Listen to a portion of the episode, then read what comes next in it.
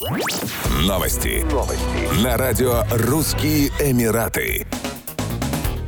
Российская госкорпорация «Росатом» и компания DP World из Объединенных Арабских Эмиратов подписали соглашение о стратегическом сотрудничестве на глобальном рынке. Они, в частности, планируют создать совместного логистического оператора, который будет работать на международных направлениях, а также на Северном морском пути. Соглашение направлено на повышение эффективности международного товарообмена, прежде всего между странами БРИКС и их партнерами, а также на формирование бесшовных устойчивых глобальных транспортно-логистических цепей. С этой целью «Росатом» Росатом и DP World планируют создать международного логистического оператора для работы на российском и международном рынках. Реализация соглашения будет осуществляться на базе опорной инфраструктуры России, в том числе Северного морского пути, Евразии, Ближнего Востока, Африки и Южной Америки. Надежные и гибкие цепочки поставок необходимы для устойчивого развития экономического и международного сотрудничества членов и стран-партнеров БРИКС с участием России. Сегодня мы договорились с компанией DP World об объединении нашего опыта, компетенций и инфраструктурных возможностей для создания глобального логистического оператора, который будет способствовать повышению прозрачности и доступности транспортно-логистических услуг, прежде всего для развивающихся стран Евразии, Ближнего Востока, Африки и Южной Америки, прокомментировал подписание соглашения генеральный директор госкорпорации «Росатом» Алексей Лихачев.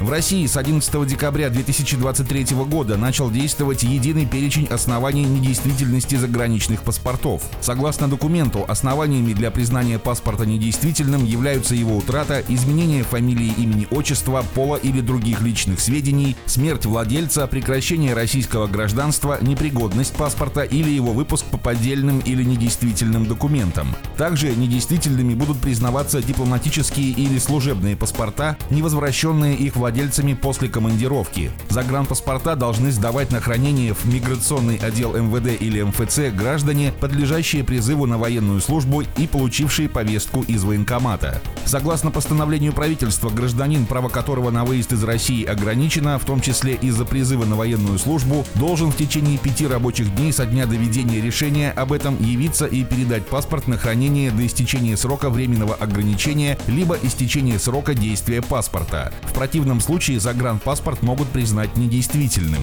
В соответствующем постановлении правительства прописана и процедура сдачи загранпаспорта в дипломатическом дипломатическое представительство или консульское учреждение за рубежом. Оттуда его диппочтой должны будут переправить в Россию на хранение, в зависимости от того, кто выдал документ, в МИД или МВД. Документ возвращается гражданину после истечения срока временного ограничения на выезд или истечения срока действия документа.